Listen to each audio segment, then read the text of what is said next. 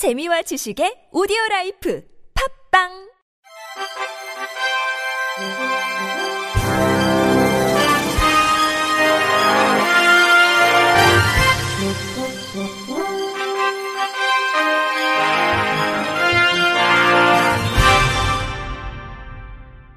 청취자 여러분 안녕하십니까? 11월 23일 수요일 KBRC 뉴스입니다.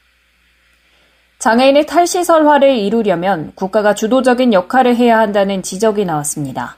한국보건사회연구원 오옥찬 연구위원은 어제 서울시 복지재단 주최로 열린 제2차 장애인 자립지원 포럼에서 장애인 탈시설화 정책의 국제 동향과 한국의 현주소를 주제로 한 기조 강연을 통해 이렇게 밝혔습니다. 오 연구위원은 장애인 탈시설화는 장애 운동이라는 정치적 동력이 작용했지만 국가의 주도적인 역할이 필요하다며 미국은 사법부, 캐나다는 행정부, 스웨덴은 입법부가 이런 역할을 했다고 설명했습니다. 장애인 탈시설화는 장애인이 대규모 시설이 아닌 지역사회에서 비장애인들과 함께 거주할 수 있도록 지원하는 운동, 철학, 정책 방향 등을 의미하는데 장애인 수용시설이 장애인에게 전문적이고 우수한 서비스를 제공해 지역사회로 복귀하도록 돕는다는 명목으로 지어졌으나 실제로는 지역사회와 멀리 떨어진 곳에 있어 장애인을 오히려 격리한다는 비판에서 비롯됐습니다. 오 연구위원은 미국, 유럽, 일본 등의 사례를 소개하며 대규모 장애인 거주시설을 감축 폐쇄하는 것은 탈시설화의 필요 조건이지만 충분 조건은 아니다라며 장애인 탈시설화를 제대로 이루려면 거주시설을 축소하는 것과 더불어 지역사회의 서비스를 확충해 균형을 잡는 것이 필요하다고 강조했습니다. 그는 한국의 경우 2008년 장애인 권리 협약을 비준했으나 지난해에서야 정책 방향을 제시했다며 다른 나라에 비해 탈시설화 진행 속도가 더딘 편임을 지적했습니다. 다만 한국의 시설화 정도가 과거 서구에 비하면 다소 약한 수준인 건 다행이라면서 성과는 하루아침에 나타나지 않는 만큼 일관적이고 꾸준한 정책을 펴야 한다고 조언했습니다.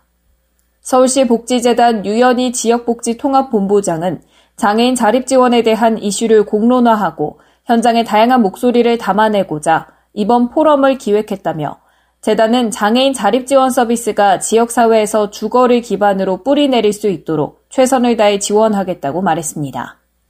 김범수 카카오 창업자가 설립한 재단법인 브라이언 임팩트는 서울대학교와 연구지원 협약을 맺고 김승섭 서울대학교 교수의 장기 연구를 위한 연구비 35억 3천만 원을 지원한다고 밝혔습니다. 브라이언 임팩트 재단과 서울대학교는 지난 18일 김정호 브라이언 임팩트 이사장과 김승섭 서울대학교 보건대학원 직업환경건강연구실 교수 등 관계자들이 참석한 가운데 사회적 환경과 조기 노화 연구 지원 체결식을 진행했습니다. 김승섭 교수가 이끄는 연구팀은 지체장애인과 발달장애인, 발달장애인의 부모 각 집단별 1000명을 대상으로 향후 20년간 추적 관찰을 통해 이들이 처한 사회적 환경과 조기 노화를 포함한 건강 상태를 생애 주기적 관점에서 광범위하게 연구할 예정입니다.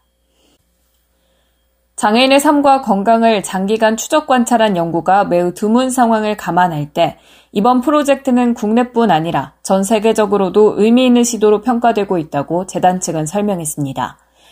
김승석 교수팀은 지체장애인, 발달장애인, 발달장애인의 부모가 어떤 사회적 환경에서 살아가고 있으며 그 환경이 신체 건강, 정신 건강 행동에 어떤 영향을 미치고 있는지를 탐구할 예정입니다.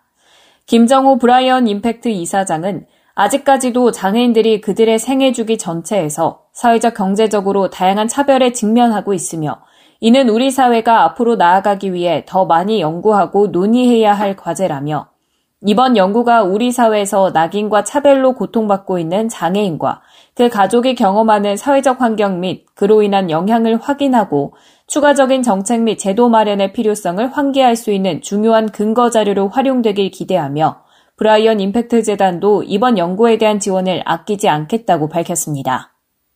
전북 지역 장애인 단체가 광역 이동지원센터에 민간 위탁 철회를 촉구했습니다.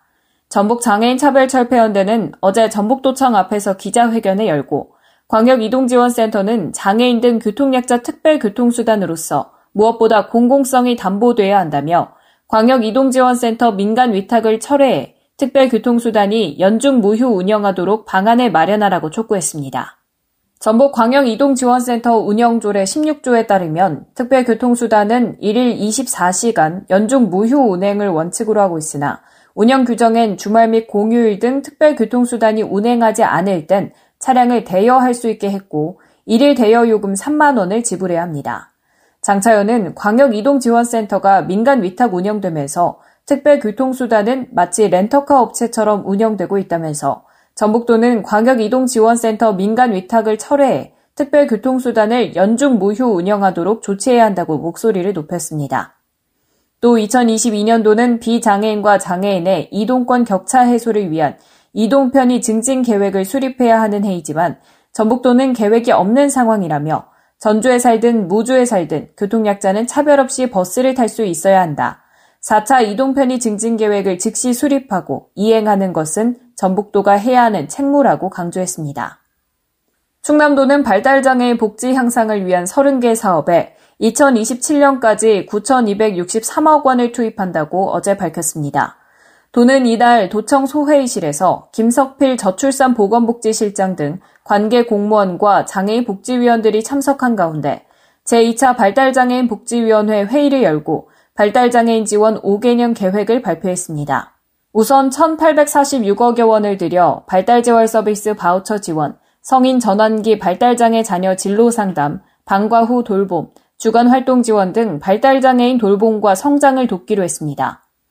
또 장애인 구강진료센터 운영, 장애인 주거시설 운영 지원, 중증장애인 응급안전 안심 서비스 지원 장비 구축 등 건강과 교육, 주거 환경 개선 분야에 3,058억여 원이 투입됩니다.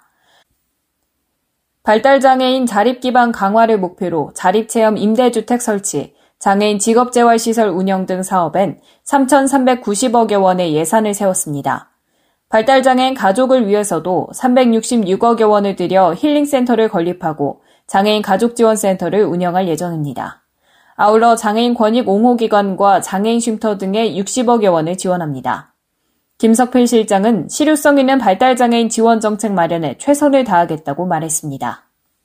서울 서초구는 발달장애인 평생교육센터를 전국 최초로 메타버스 플랫폼으로 만들어 교육 공간으로 활용하는 서초 발달장애인 숨통 공간을 내일 연다고 밝혔습니다. 숨통 공간은 숨지 말고 소통하자는 뜻으로 코로나19로 발달장애인의 외부 활동이 위축되고 발달 지연이 심화됨에 따라 이를 예방하기 위해 마련됐습니다. 서초구는 오프라인에 국한된 발달장애인의 교육 환경을 시 공간에 제약 없는 메타버스랑 가상 공간을 구현했습니다. 서초 발달장애인 숨통 공간은 발달장애인 평생교육센터의 모습을 그대로 구현해 발달장애인들이 게임 등을 통한 교육부터 문화, 심리 안정까지 다양하게 즐기도록 꾸려졌습니다. 전성수 서초구청장은 발달장애인을 위한 교육을 다각적으로 지원해 4차 산업시대에 맞는 인재를 육성하고 이들의 고용과 자립을 지원하도록 노력하겠다고 말했습니다. 울산시 중구는 시각장애인용 지방세 안내 홍보물 500장을 제작 배포한다고 밝혔습니다. 중구는 시각장애인 권익 향상과 편의를 위해 올해 지방세정 종합평가 최우수 시상금 150만 원을 활용해 이번 홍보물을 만들었습니다. 홍보물엔 자동응답 전화 및 지방세입 계좌 등 다양한 지방세 납부 제도, 지방세 종류 및 납부 시기, 세목별 담당 부서 및 문의 전화번호 등의 정보가 점자로 표기됐습니다. 중구는 시각장애인 주간보호센터와 행정복지센터의 홍보물을 비치할 예정입니다. 중구 관계자는 울산 지자체 중 처음으로 시각장애인을 위한 지방세 안내 홍보물을 만들었다며 주민 중심의 다양한 납세 편의 시책을 추진하겠다고 말했습니다. 끝으로 날씨입니다. 목요일인 내일은 전국이 대체로 맑고 일교차가 크게 벌어지겠습니다. 이날 서해상에 위치한 고기압의 영향을 받으면서 평년보다 기온이 조금 높을 것으로 예상되는데요.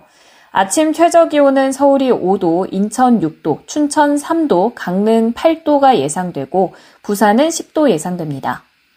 낮 최고 기온은 서울이 15도, 춘천 13도, 대전 15도, 광주 16도, 제주 17도가 예상됩니다.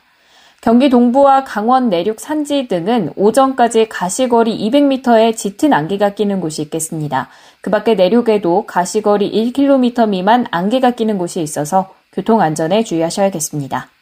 동해상엔 오전까지 시속 30에서 60km의 강풍이 불고 물결이 1.5에서 3.5m로 매우 높게 일겠습니다. 항해나 조업하는 선박은 주의하셔야겠습니다. 날씨였습니다. 이상으로 11월 23일 수요일 KBRC 뉴스를 마칩니다. 지금까지 제작의 권순철, 진행의 최유선이었습니다. 고맙습니다. KBRC